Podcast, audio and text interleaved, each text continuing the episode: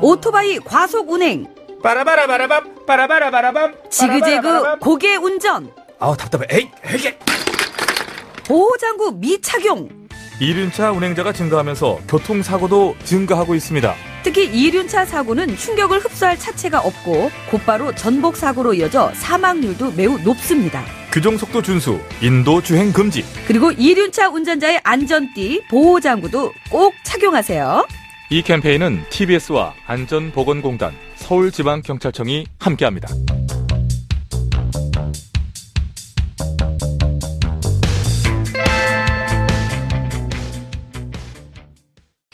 TBS TV 정봉주의 품격 시대. 귀로만 듣지 마시고 눈으로도 보세요. 시민의 방송 TBS TV는 IPTV, 케이블 TV를 통해서 시청할 수 있습니다. KT 올레 TV 214번, SK BTV 272번, LG U TV 176번을 통해 시청할 수 있고 케이블 TV의 채널은 TBS 홈페이지를 통해 확인할 수 있습니다. 구글 플레이 스토어, 앱 스토어에서 TBS 앱을 검색 다운로드 받으면 24시간 어디서나 TBS TV를 시청할 수 있고요. 유튜브, 네이버 TV, 다음 TV 팟을 통해서도 시청 가능합니다. 정봉주의 품격 시대. 이젠 눈으로도 보세요.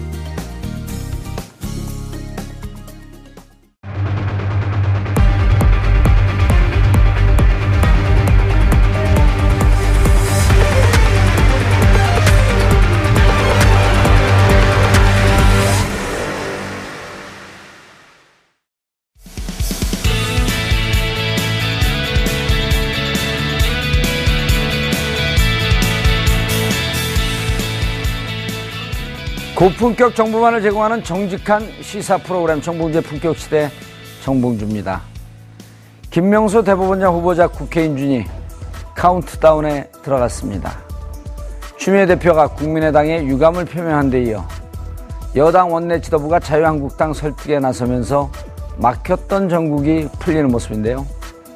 사법 행정권 남용 등 산적한 현안은 물론이고 정부의 사법개혁 의지를 입법부가 막아서는 초유의 사태 그 해법을 모색해 봅니다.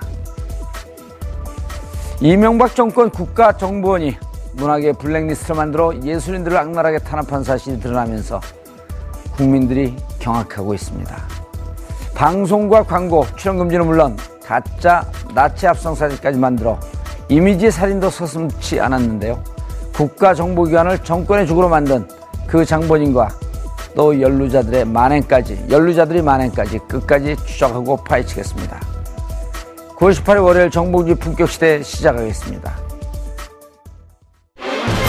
김명수 대법원장 후보자 국회 인준 여부를 가를 운명의 일주일이 밝았습니다. 하지만 김희수 헌법재판소장 임명 동의안이 국회에서 부결된 데 이어 김명수 대법원장 후보자 인준까지 난항을 겪자 문 대통령이 유엔 총회 참석차 출국을 하루 앞둔 어제 입장문을 통해 발걸음이 무겁다며 국회가 사법수장 공백이라는 초유의 사태가 벌어지지 않도록 해주시길 바란다고 협조를 부탁했습니다. 이틀 전 임종석 비서실장의 인준 요청에 이어 대통령까지 직접 나선 상황. 여기에 추미애 대표가 국민의당 땡깡 발언까지 사과에 나서면서 김명수 대법원장 후보자 임명 동의안 처리에 국회 물고 같을지 주목되고 있습니다. 한편 헌법재판소가 김희수 헌재소장 권한대행 체제를 유지하기로 결정하면서 사법부 양대 수장인 대법원장, 헌재 소장의 공백 사태는 일어나질 않을 것으로 보입니다. 하지만 자유한국당에서는 김명수 후보자에 대한 지명 철회를 거듭 요구하고 있고 김희수 권한대행직 유지에는 후한 무치라며 물러나야 한다고 날을 세우고 있는 상황. 사법부를 향한 정치권의 발언 수위가 높아지고 있는 지금 헌법을 수호해야 할 정치권이 사법부 독립과 상권 분립을 명시한 헌법 정신을 훼손하는 것은 아닌지 지금부터 이야기 나눠보겠습니다.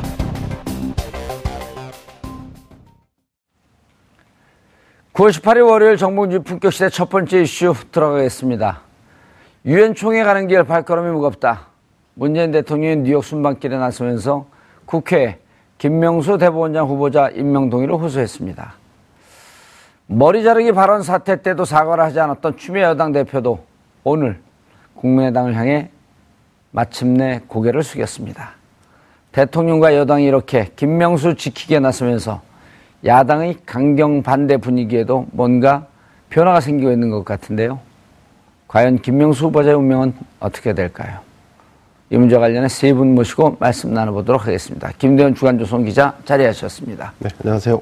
예. 자, 이종훈 평론가 자리하셨습니다. 네, 안녕하십니까. 이지아 변호사 자리하셨습니다. 안녕하세요. 예. 김대현 기자님, 네, 어, 지금 이제 그 인사 문제를 보게 되면 김인수 헌재 재판소장 후보 인준이 부결됐고, 박성진 중소기업, 중소벤처기업부 장관 후보자 자진 사퇴. 이렇게 되면 일단 두 건은, 어, 좀 불미스럽게 끝난 거고, 김명수 대법원장. 지금 현재 어떤 상태죠? 네, 양승태 대법원장 임기가 오는 24일로 만료됩니다. 예. 이 말은 24일 전에 대법원장이 다시 임명돼야지만 사법부의 공백을 메울 수 있다는 얘기가 될 텐데요. 그래서 지난 8월 달에 문재인 대통령이 차기 대법원장 후보로 김명수 춘천 지법, 지방법원장을 임명했습니다. 그래서 아시다시피 지난주에 9월 12, 13일 날 아, 인사청문회가 열렸고요. 청문회 결과 아, 임명 동의안 처리는 지금까지 되지 않고 있습니다. 왜냐하면 아, 여당은 찬성하고 있지만 야당에서 부적격하다. 부적격한 사유는 뭐 여러 가지가 있, 는데 그동안에 논란이 됐던 것은 사법부 독립 수호를 할 수 있느냐, 또 경륜이 부족하지 않느냐. 특히 이제 우리법 연구회라든가 국제법 국제인권법 연구회라고 하는 다소 예. 편향된 어떤 모임에서 활동한 이런 이력을 야당에서 문제 삼고 있습니다. 그 지금 상황에서는 통과 가능성을 뭐 기다 아니다 말할 수 없지만 전체적인 분위기상으로는 대통령이 아 야당에 호소를 했고 통과를 호소를 했고 그리고 또 여당 대표인 추미애 대표가 아 국민의당을 상대로 해서 그동안에 뭐 불미스러운 어떤 발언으로 인해서 아, 좀 진척이 없었던 부분을 해소하기 위해 사과를 또 했고요.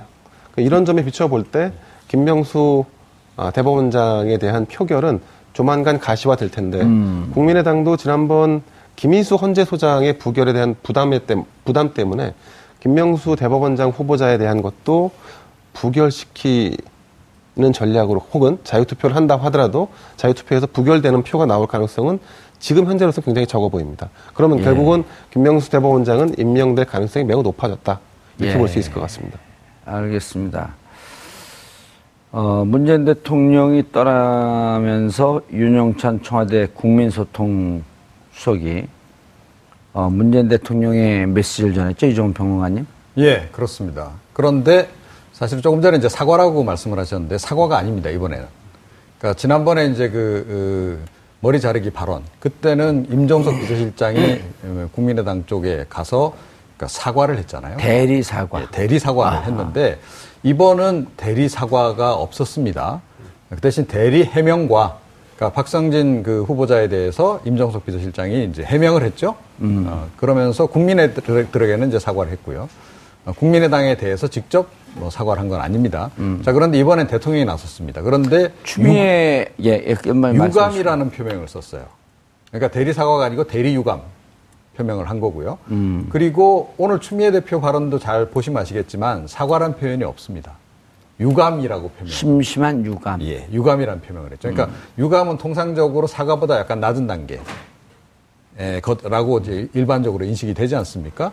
그냥 사과라고 받아주시죠, 임마. 예, 그래서 아니 그러니까 그거는 정치적으로도 굉장히 사실은 선정을 해서 선택한 발언이기 때문에 제가 그 말씀을 드리는 거예요. 그래서 그러니까 아, 그 대통령의 사, 죄송합니다. 네. 사과드립니다.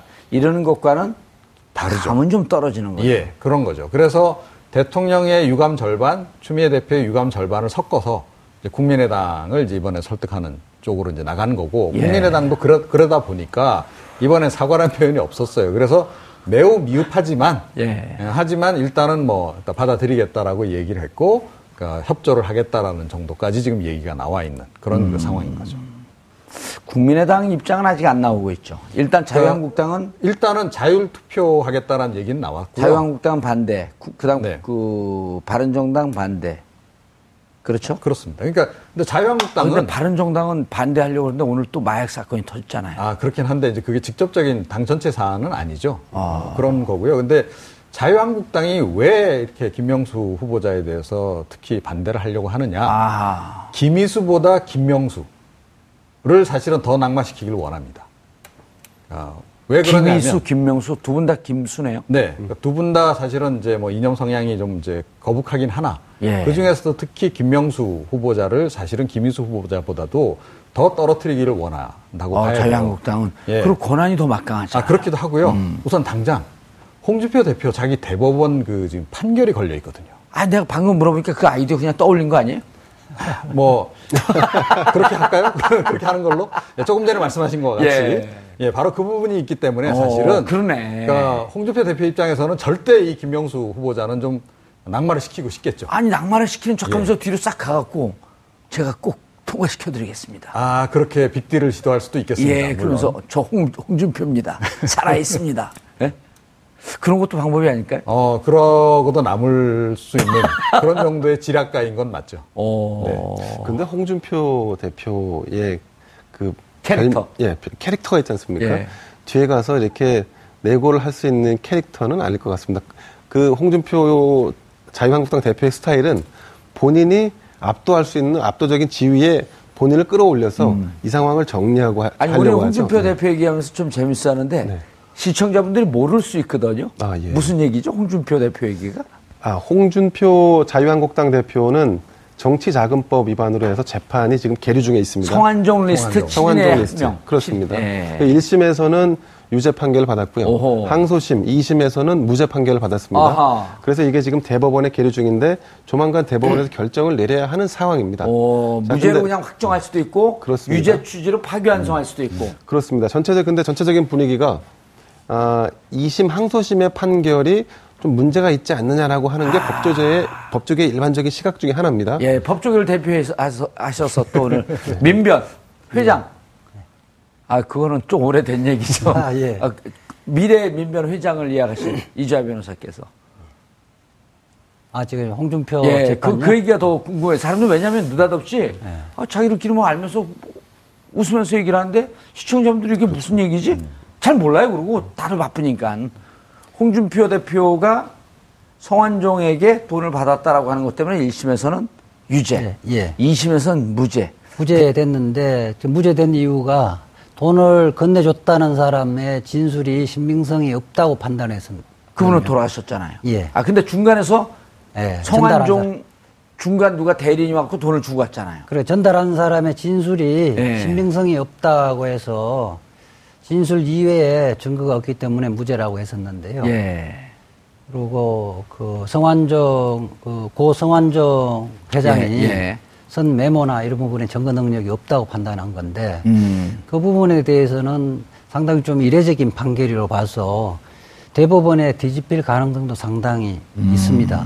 정치자금법이나 뇌물은 결국은 돈 뇌물은 아니고 정치자금법 정치자금법. 예.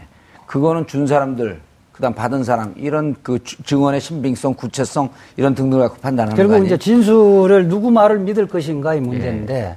그 음. 부분에 대해서 어, 홍준표 대표는 대법원의 결정으로 운명을 이제 달리할 수 있기 때문에 예. 정치적 운명을 달리할 수 있기 때문에 굉장히 사실은 아. 겉으로는 태연한치 하지만은 예. 아마 굉장히 노심초사하고 있을 겁니다. 또 홍준표 대표가 고대 선배시잖아요. 잘 아, 아시잖아요. 그, 뭐 저는 그런 선배를 둔 적이 없습니다. 아니, 그런데요. 그러니까 만약에 이 대법원에 가서 유죄 취지로 해서 파기환송심이 되고 다시 2심으로 내려와서 파기환송심에서 유죄 결정이 나잖아요. 사실은 그렇게 되면 홍준표 대표는 다음 대선에 출마 사실은 불가능합니다. 어. 그러니까 거의 그 정치적 운명하고 자기하고 좀 직결되어 있는 문제이기 때문에 예. 어떤 일이 있더라도 좀 이렇게 이 대법원 이 대법관 회의 이, 이 대법관들 구성과 관련해서는 가능한 한 좀 보수 중심으로 좀 이렇게 가졌으면 하는 그런 바람이 있는 거고 예. 어찌됐건 거기에 좀 그 진보 성향의 이 대법원장이 영향을 안 미쳤으면 좋겠다라는 생각을 간절히 갖고 있는 거죠. 그런 것이 좀 반영돼 있는 게 아닌가 이렇게 생각합니다. 예. 저는 그 홍준표 대표의 생각은 강하게 반대해서 오히려 유죄 취지를 파기를 하면 정치적인 탄압이라는 그런 그 논리를 만들기 위해서 어, 특별하게 하자가 없음에도 불구하고 오히려 또 강하게 반대하지 않을까 이렇게 생각합니다. 어, 홍준표 대표가. 네. 그런데 지금 저 구성- 역발상을 하는 네. 것 같아요. 구성 자체가 어찌 되느냐가 과연 결과로 직결될 것인지는 그건 이제 우리의 추론 상황이고요. 뭐가- 뭐가 어떻게 될 그러니까? 대법관이라든가 예. 이 구성 자체가 어, 진보적이냐 혹은 보수적이냐라고 어떤 상태로 꾸려지느냐에 따라서 이 홍준표 대표에 대한 정치자금법 위반 사건의 결과가 달라질 것이다라고 하는 것은 그건 우리의 예단이지 않습니까? 아니 그리고 그런 거 하지 말라고 정치적. 외풍을 네. 받지 말고 법리를 법리로서만 판단하고 이제까지 양승태 대법원장이 그런 그런 임명권 혹은 이 법의 판결을 사법권의 독립 이런 거보다도 정치적으로 좀 외풍을 받지 않았냐라고 하는 것 때문에 그렇게 하지 말자고 김명수 대법, 대법원장을 임명하는 거 아니에요? 그렇습니다. 근데 그래서- 그런 것 때문에 네. 홍준표 대표의 이 판결을 정치적인 이유로 들여다본다? 이러면 김명수 대법원장을 임명하면 안 되는 거죠. 근데 김명수 대법원장이 만약에 예. 국회 동의안 처결이, 표결이 안 된다고 해서 다른 분들이 만약 다른 분이 대법원장으로 임명된다고 하면 예. 그런 분들이 그분의 경우 김명수 원장님보다 더 어, 대법원장님보다 후보자보다 더 진보적일 수도 있고 하니까 예. 그냥 요산만 놓고 본다면 음. 핵심은 사실은 여기 있습니다. 홍준표 대표의 1, 2심 재판에 돈이 간 것은 맞다는 전제는 같습니다. 근데 1심에서는 홍 대표가 받았을 것이라고 간주하고 아, 유죄를 판단한 거고 아. 2심에서는 중간에 전달한 사람도 무죄, 받은 사람도 무죄했습니다. 음. 그러면 결국은 돈이 공중에 붕 떠버린 거지 않습니까? 예. 이 부분에 대한 판단을 대법원에서 그러면 아. 그러면 적어도 받은 사람이 아니었다고 한다면 중간 전달자가 유죄였어야 하는데 예. 그럼 돈은 어디 가고 다 무죄가 되느냐? 그래서 아마 대법원이 음. 그 이런 부분들을 중요하게 판단하지 않을까 싶습니다. 아, 원고에 없는 건데 어떻게 정확하게 그렇게 알고 계시죠? 아, 예. 이게 뭐 관심이 그걸 많아서. 취재를, 취재를 했었나요? 네, 열심히 바라보고 홍준표 있습니다. 대표를 보내고 싶다. 이런 건가요? 아, 홍준표 대표가 아, 보수 정당을 잘 이끌었으면 하는 바람입니다. 예. 네. 그게 뭐 아래 앞뒤가 안 맞는 거예요. 자, 이 얘기로, 그 이자 예. 변호사님, 이 얘기로 다시 한번 가보죠. 그럼 지금 김명수 대법원장 문제가 예. 지금 국민의당이 자율투표로 가면 이번에도 또 낙마시키기에는 어, 정치적 부담이 굉장히 크죠. 예, 또 국민의당 재판- 분들하고 잘 친하시잖아요, 의원들하고. 어, 일부는 있죠. 네, 일부는 있는데, 이제 정치적, 그러니까 김희수 재판관, 아, 헌법재판소장 낙마한 이후에 예상보다는 후폭풍이 거셌죠. 예. 그리고 기본적으로 동의 여부를 결정하는 것은 후보자에 대해서 동의하는지 그렇지 않는지를 결정해야 되는데 정치적 이유로. 그 지금 김인수 헌법재판관 후보자 어, 재판소장 후보자에 대한 인준 여부는 문재인 대통령에 대한 호불호로 결정을 해버렸단 말이에요. 예. 말하자면 그 인준 대상을 그 잘못 판단한 거죠. 예. 어, 국민들이 특히 이제 호남의 민심이 들끓었던 이유는 음. 과연 과연 국민의당이 인사의 기준이 있는지 의심스럽다는 거 아니겠습니까? 예. 지금도 김명수 후보자 같은 경우는 도덕성에 큰 하자가 없고 전문성에 큰 하자가 없고 사법부 독립 의지에 대해서 큰 하자가 없거든요. 다 이렇게 정쟁의 도구로서 이걸 헌법기관 구성 문제를 정쟁의 도구로서 삼고 있는 게 문제가 있는 거죠. 그런데 이게 그 계속 문제가 되는 게 법을 법리적으로 보지 않고 문제는 자꾸 이게 어쨌든 대법 입법 사법 행정의 분리가 된다고 하지만 이정훈 평론가님 자꾸만 이게 정치적 우산 속에서 있을 수밖에 없는 거 아니에요? 그러니까 정치권에서 정치 그러니까 우리 시청자분들이 궁금해해요. 입법 사법 상권 분립이라고 하면서 정말 법을 법대로 보는 것이냐, 아니면 이렇게 정치와 연관시켜서 보는 게 맞느냐 하는 거에 대한 판단이 들쭉날쭉한 것 같거든요. 네, 근데 정치와 연관을 안 시킬 수가 없죠. 안 시킬 수가 그러니까 없죠. 상권 분립이 돼 있는 건 맞는데 예. 그럼에도 불구하고 우리나라의 이 정치 제도는 대통령이 좀 더 우위의 권한을 갖도록 이렇게 설계가 돼 있단 말이죠. 그렇죠. 대통령 중심제 사회고. 그렇습니다. 그러니까 예를 들어 뭐 대법원장 같은 경우 국민투표로 뽑는 게 아니고 음. 대통령이 지명을 하면 일단 국회에서 논의를 해서 결정을 하도록 이렇게 지금 돼 있단 말이에요. 근데 일단 기본적으로 그러니까 처음 최초 선임권은 대통령이 예, 갖는 것이고 자 그런 부분이 사실은 이제 상권 분립이라고는 하지만 역시 대통령 중심으로 돼 있는 그래서 그게 이제 우리가 이야기하는 흔히 얘기하는 제왕적 대통령제가 그래서 이제 이 얘기가 나오는 거고요. 자 그러기도 하고 또 그 정치권이 사실은 일부러 사법부를 자꾸 정치권의 우산 아- 아래로 놓아 놓기 위해서 여야가 모두 사실은 노력하는 측면이 있습니다. 예. 그러니까 왜냐하면 조금 전에 이제 말씀드린 이제 이런 재판 어, 정치인들은 뭐 흔히들 하는 얘기로 늘 그 교도소 담당위를 걷는다라고 얘기를 하거든요. 정치자금법, 뭐 선거법 네. 이 관련해서 늘 이제 그 예, 사건 사고가 많을 수밖에 없고 본인이 언제 지금 사실은 유죄 예, 판결을 받아서 의원직을 상실할지 모르는 그런 상황이기 때문에 사법부를 어떻게든 사실은 정치적 어, 정치권의 영향력 하에 두고 싶어해요. 그건 야당도 마찬가지인 거죠. 그래서 사실은 자꾸 이렇게 어떻게 보면 정말로 실제로 엮는 거죠, 자꾸. 엮이지 않아야 될 사안도 엮는 것이고 또 그, 그렇게 그걸 또 뒤집어서 또 오히려 또 정치적으로 활용도 하는 거죠. 이번 같은 예. 경우도 그런 거죠. 그러니까 김명수 후보자 아 이 코드다, 아, 코드 인사다. 그 결국 이제 진보 인사기 때문에 이명 아, 저, 어, 저 문재인 대통령이 선택한 거 아니냐. 이것 자체가 결국은 사법부를 동원해서 이 야권을 탄압하기 위해서 하는 거다라고 어, 실제 안 그렇다 하더라도 그렇게 몰고 가고 싶은 거죠. 어, 그런 네. 욕구가 상당히 좀 반영돼 있는 그런 상황이다 이렇게 봐야 되겠습니다. 예, 김대영 기자님. 네. 그런데 이제 오늘 어쨌든 아까 이종훈 평론가께서는 유감과 사과를 사과와 유감을 약간 사과보다는 좀 감이 강도가 좀 떨어지는 어, 의사 표현이다. 그러나 그럼에도 불구하고 어쨌든 어, 국민의당에서 원했던 사과의 수준에 조금은 근접을 했거든요. 그리고 그렇습니다. 이제 우원식 원내대표도 어 뭐라 하냐면 적폐 세력과 환호했다.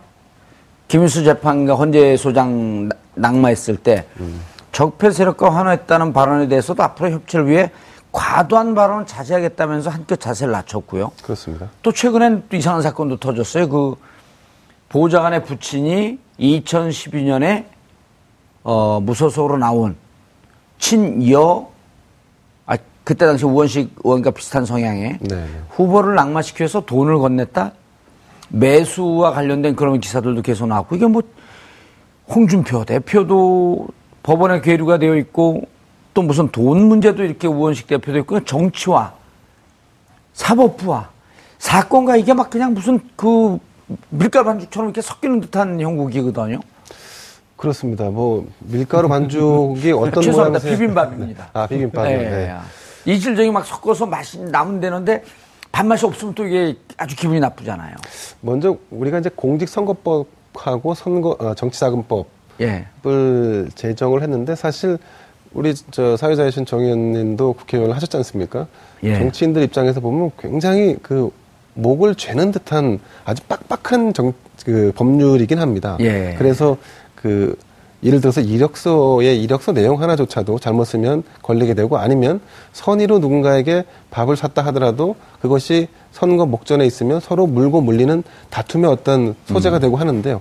지금 이제 그런 다툼들이 소소한 다툼들이 결국 국회의원직을 내놓게 되거나 아니면 관, 관료직을 내놓게 되는 이런 재판 결과로 이어지기 때문에 상대적으로 사법부의 권한이 더 비등해진 걸로 더 커 보이는 걸로 지금 우리가 비춰지고 있는 부분이 없지 않아 있습니다. 예. 그래서 과거의 권력이라 하면 온전히 여의도 여의도 국회를 중심으로 한 권력이었다면 지금은 어떤 측면에서 보면 권력의 한 축이 온전히 사법부로 좀 넘어가 있는 그래서 검, 검, 검찰도 그렇고 법원도 그렇고 이 비등해진 힘 이, 이것 때문에 사실 비빔밥 같은 모양새로 보여지지만 실제로는 법을 위반했냐 안 했냐라고 하는 판단은 아주 간단 명료합니다. 예. 우원식 의원과 추미애 대표가 이렇게 자세를 낮춘 게 국민의당에게는 일정 정도 영향을 좀 주지 않을까요? 명분은 준 거죠. 저는, 음, 네, 명분은. 저는 큰 명분을 준, 제공했다고 보고요. 예. 그래서 국민의당이 그러면 통과가 아니라 협의를 하겠다, 대화를 하겠다라고 해서 결정을 하고 들어왔기 때문에 음. 그 자체가 통과 협의를 하는데 기존에 제기됐던 반대해 왔던 논리 외에 음. 어떤 추가적인 게 불거지지 않는다고 한다면 그러면 이거를 아, 자율 투표든 뭐든 통과시키지 않, 통과시키지 않는다는 건 굉장히 어려운 상황입니다. 예. 그런데 이자 사실은. 예. 아, 예. 법률 해석의 원칙에 예. 부당 결부 금지 원칙이란 말이 있거든요. 음. 사안 본질적 사안하고 엉뚱한 사안을 결부시키면 그 행위 자체는 효력이 없다 예. 이런 의미가 있는데 사실은 이게 어, 헌법기관 구성에 국회가 일정하게 관여하도록 돼 있는 거잖아요. 동의 여부를 결정하면서 헌법재판 어, 헌법 말한 헌법기구엔 대법원의 구성에 관여하도록 돼 있잖아요. 예. 그러면 후보자에 대해서 후보자가 일정한 기준을 갖고 있느냐, 그렇지 않느냐를 갖고 따져야지. 다른 자꾸 국민의당도 무슨 계속 조건을 내세우고 있거든요. 음. 그 자체는 자기들 문제 제기했으면 그것만 딱 그, 그것만 그렇죠. 음. 국회의원들에게 부여되지는 권한 자체를 넘어서는 겁니다. 예. 그래서 국민들이 아주 짜증내는 거죠. 어허. 추미애 그 대표가 사과 여부 관계 사과 여부는 어, 김명수 후보자가 대법원장에 자질이 있느냐 그렇지 않느냐하고 아무런 상관이 없는 겁니다. 이 부분을 저는 그렇네요. 꼭 강조를 하고 싶. 예. 알겠습니다. 이종원 평론가님. 어, 제가 조금 전에 이제 사과보다 덜한 유감 표명을 했는데 국민의당이 뭐 굉장히 미흡하다라고 얘기하면서도 일단 수용을 했다고 좀 말씀드렸는데 왜 수용을 했느냐 본인들도 사실은 굉장히 바라고 있었기 때문이다라고 봐요. 그러니까 어, 지난번에 김희수 헌재소장 그 어, 어, 임명 동의안을 부결시키고 난 이후에 그때는 부결시킬 의지는 별로 없지 않았었나요? 어, 내부에서도 지금 뭐 여러 가지 얘기가 나오는데요. 예. 그러니까 서로 뭐 소통이 잘 안 됐다라는 얘기도 있고 어허. 결과적으로 그렇게 됐는데 원래 의도는 그게 아니었다라는 얘기도 있고 예. 하여튼 뭐 좀 잘 모르겠습니다. 요즘 국민의당 돌아가는 게 저는- 굉장히 복잡한 것 같아요. 예. 저는 안철수 대표는 부결시킬 의사가 있었다고 봅니다. 예. 그것이 어, 표결 결과 나오면서 속마음을 그대로 드러내 버렸잖아요. 예. 그 이, 20대 국회는 국민의당이? 국민의당이 결정한다고 하면서 음. 그 속마음을 드러냈다가 조금 있다가 보니까 그게 아니어서 어, 역풍이 심하니까. 예, 그 다음날 전북에 가서 그 말을 바꿨잖아요. 음. 그러니까 이 말에서 연장선에서 말씀을 드리면 그러니까 어, 그러고 나서 사실은 좀 식겁을 했죠. 그러니까 어. 생각보다 역풍이 너무 많이 부른 거죠. 특히 호남에서. 그럴 줄 몰랐을까요? 예, 그러니까 그걸 계산을 잘못한 게 저는 전략적인 굉장히 패착이라고 보는데, 그러니까 얻은 것도 물론 있습니다. 그러니까 어, 국민의당의 존재감을 이제 알리는 그런 의미는 있었는지는 모르겠으나 사실은 소탄 대실이죠. 얻은 거에 비해서 잃은 것이 훨씬 더 많았던 거죠. 그리고 전북을 그래서- 대표하는 법, 법주인 아니에요? 그렇습니다. 그 김수 대, 헌재수장 권한대행 같은 경우는. 그렇죠. 자, 그래서 그 역풍을 이제 확인하고 나서, 아, 이거 김명수 그럼 대법관 문제는 어떻게 할 거냐, 이제 고심에 빠져 있는 터에, 그러니까 뭔가 약간이라도 명분만 주면 사실은 회군을 하고 싶었던 그런 예. 상황까지 와 있었다. 예. 라고 저는 봅니다. 알겠습니다. 이재 변호사님. 예. 자, 헌재, 그 대법원장, 예, 어, 막강한 권한이죠. 그렇죠. 어, 임기는 6년. 6년, 예. 음, 지금까지 양승태 대법원장이 조금 문제가 있다고 그 평판사나 판사회의 그 전체 회의에서 문제 제기를 하고 있는 상황이고 그렇죠. 심지어는 판사들 내부에 정권의 입맛이나 혹은 대법원장의 입맛에 맞게 판결하지 않으면 혹은 네. 다른 정치적 입장을 갖고 있으면 관찰하겠다라고 하는 블랙리스트도 있다, 또 있었다라고 주장하는 판사들이 꽤 있는 상황이고 네, 네. 그럼에도 불구하고 6년 전에 보면 예. 당시 민주당이 양성태 대법 원장이 예. 보수적인 사람이라는 거 알면서도 그것은 대통령의 정권이다. 음. 임명은 이 대통령이 영도자의 지위에서 임명을 하는 거거든요. 예. 특별하게 그 그분의 하자가 없다면 동의를 음. 해주는 것이 헌법 기관을 구성하는 예. 그 데서 국, 어, 국회 역할을 다하는 것이다. 음. 이렇게 해서 인정했거든요. 그러니까요. 그때 기본적으로는. 인사라는 것은요 코드 인사일 수밖에 어. 없습니다.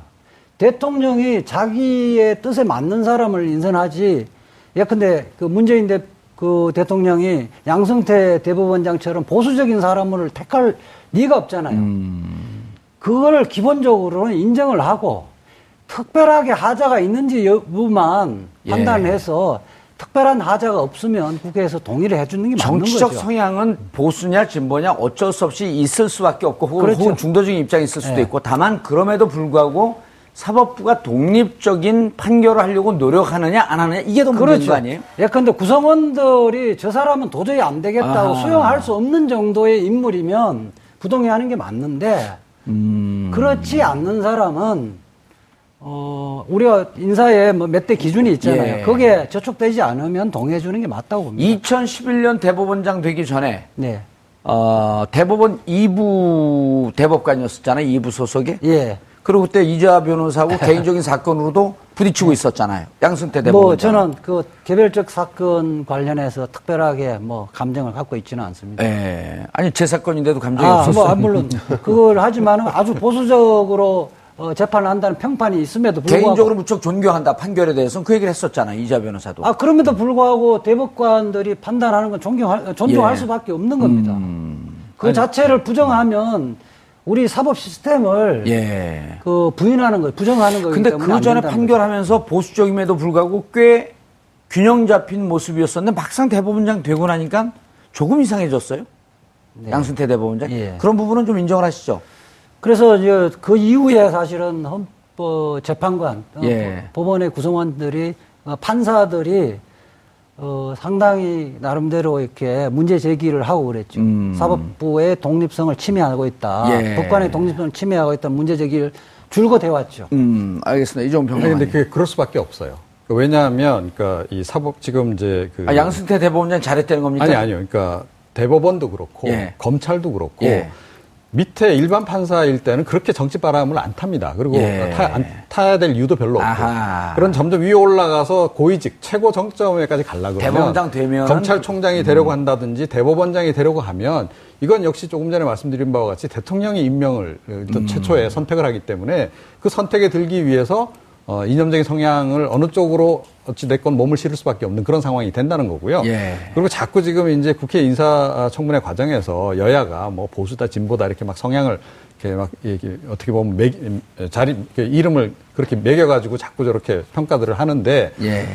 법관들 사이에서의 이념적인 성향의 차이는 정치인들의 여야의 이념적인 차이가 이렇다 그러면 폭이 이 정도밖에 안 된다. 예. 아주 폭이 좁다라고 봐야 됩니다. 기본적으로. 왜냐하면 기본적으로 법률에 따라서 판단을 내리는데 그 과정에서 그 안에서 이루어지기 때문에 이념적인 색깔이라고 하는 음. 것도 나타낼 수 있는 범위라고 하는 것이 매우 제한적인데 사실은 인사청문회 과정에서 이게 과도하게 사실은 증폭돼서 아, 지금. 국민들에게 알려지고 있는 측면이 분명히 있다.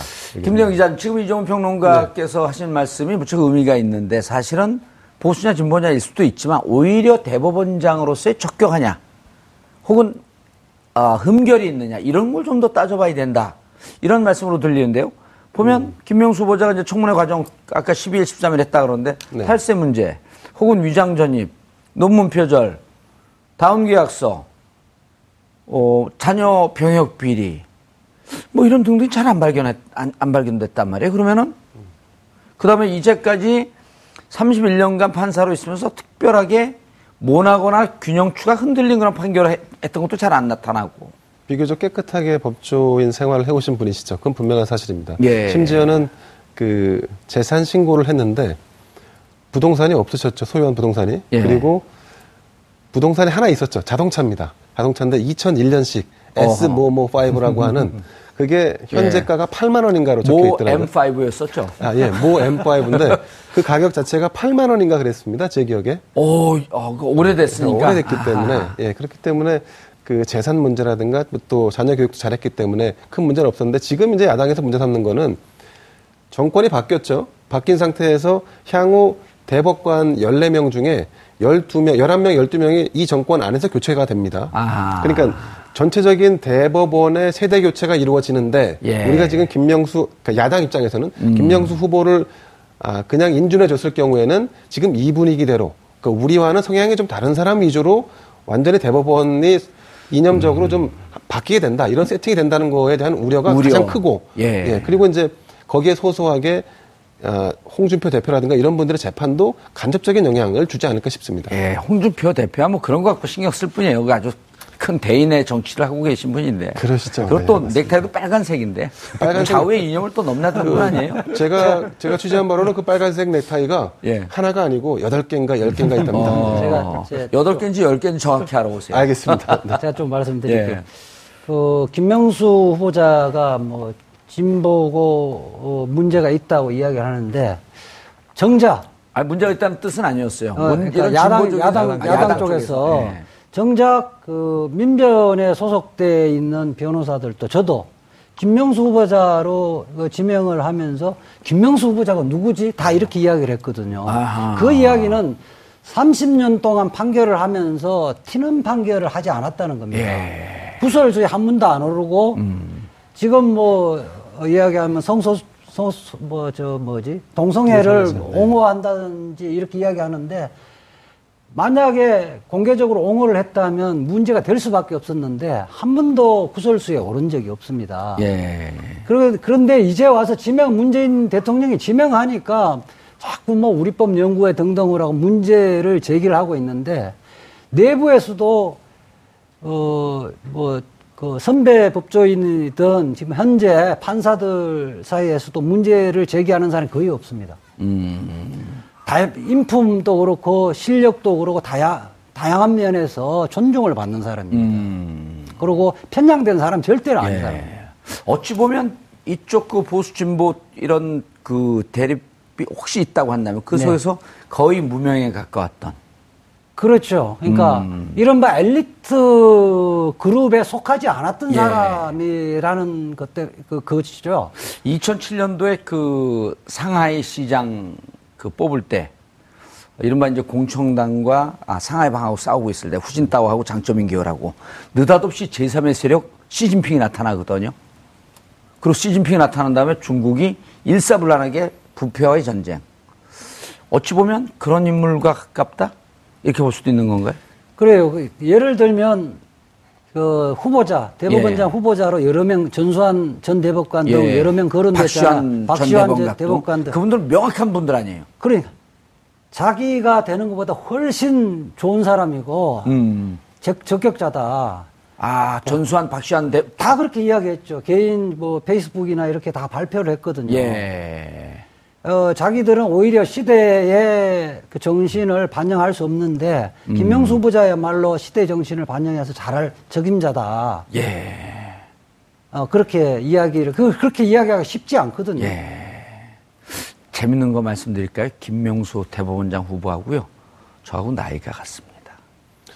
아, 예. 중요하지 않은 문제고요. 그러니까, 아니, 조금 전에 말씀하신 예. 거와 마찬가지로, 그러니까, 이 뭐 진보, 자꾸 진보, 진보 얘기를 하는데, 예. 그럼 뭐 진보 단체라든가, 기존에 예. 있는, 또는 뭐 진보 인사라든가, 또는 어, 진보 정당들하고 사전에 교분이 있었느냐.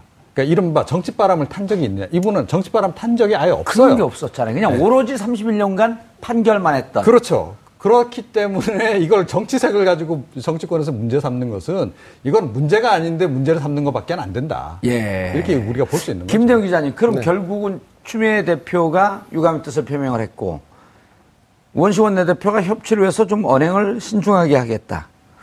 이렇게 얘기를 했는데, 그래도 결국은 자율투표로 간다 그래도 국민의당에서 결국 안철수 대표를 누군가가 설득해야 하는. 그 지금 내부가 약간 이제 균열, 균- 균열까지는 아니지만 이견이 있다 그래요. 안철수 대표를 중심으로 하는 쪽은 여전히 반대 뜻을 갖고 있는 반면에 호남 쪽을 중심으로 한 좀 중진 다선 의원들 이분들은 야 이거 김명수 대법원장까지 반대했다가 여기서 올 후폭풍에 대해서 어떻게 감당하지 이런 분위기가 있다는 거 아닙니까? 그거는 이제 안철수 대표가 가장 싫어하는 이분법 적인 분석 중에 하나인데요. 어 그래요? 네, 왜냐하면 전 안철수 대표를 개인적으로 싫어하지 않습니다. 아, 그렇습니까? 본인과 가까운 사람들이 상대적으로 수도권에 포진해 있고 음. 또 수도권은 딱 두 명 의원 아니에요?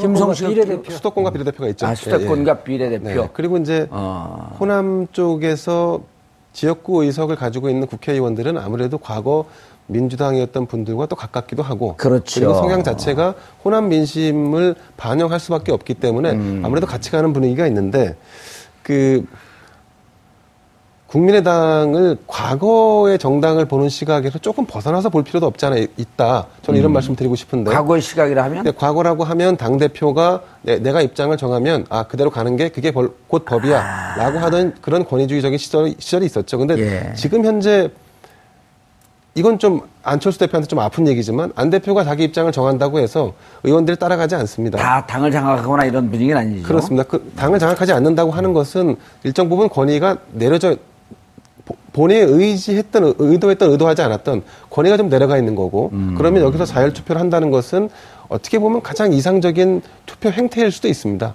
그렇기 때문에 지난번에도 한 절반 절반 정도가 찬성을 하고 절반 조금 넘는 인원이 반대를 했던 건데 이번 사안도 아마 그럴 것 같고 사실은 국민의당에서 염려하는 것은 지금 현재 김명수 대법원장을 통과시키기 위해서 추미애 대표나 우원식 원내대표나 아니면 아, 대통령이 머리를 숙였다라고 하는데 그게 언제까지 갈지에 대한 반신반의하는 분위기도 없지 않아 있죠.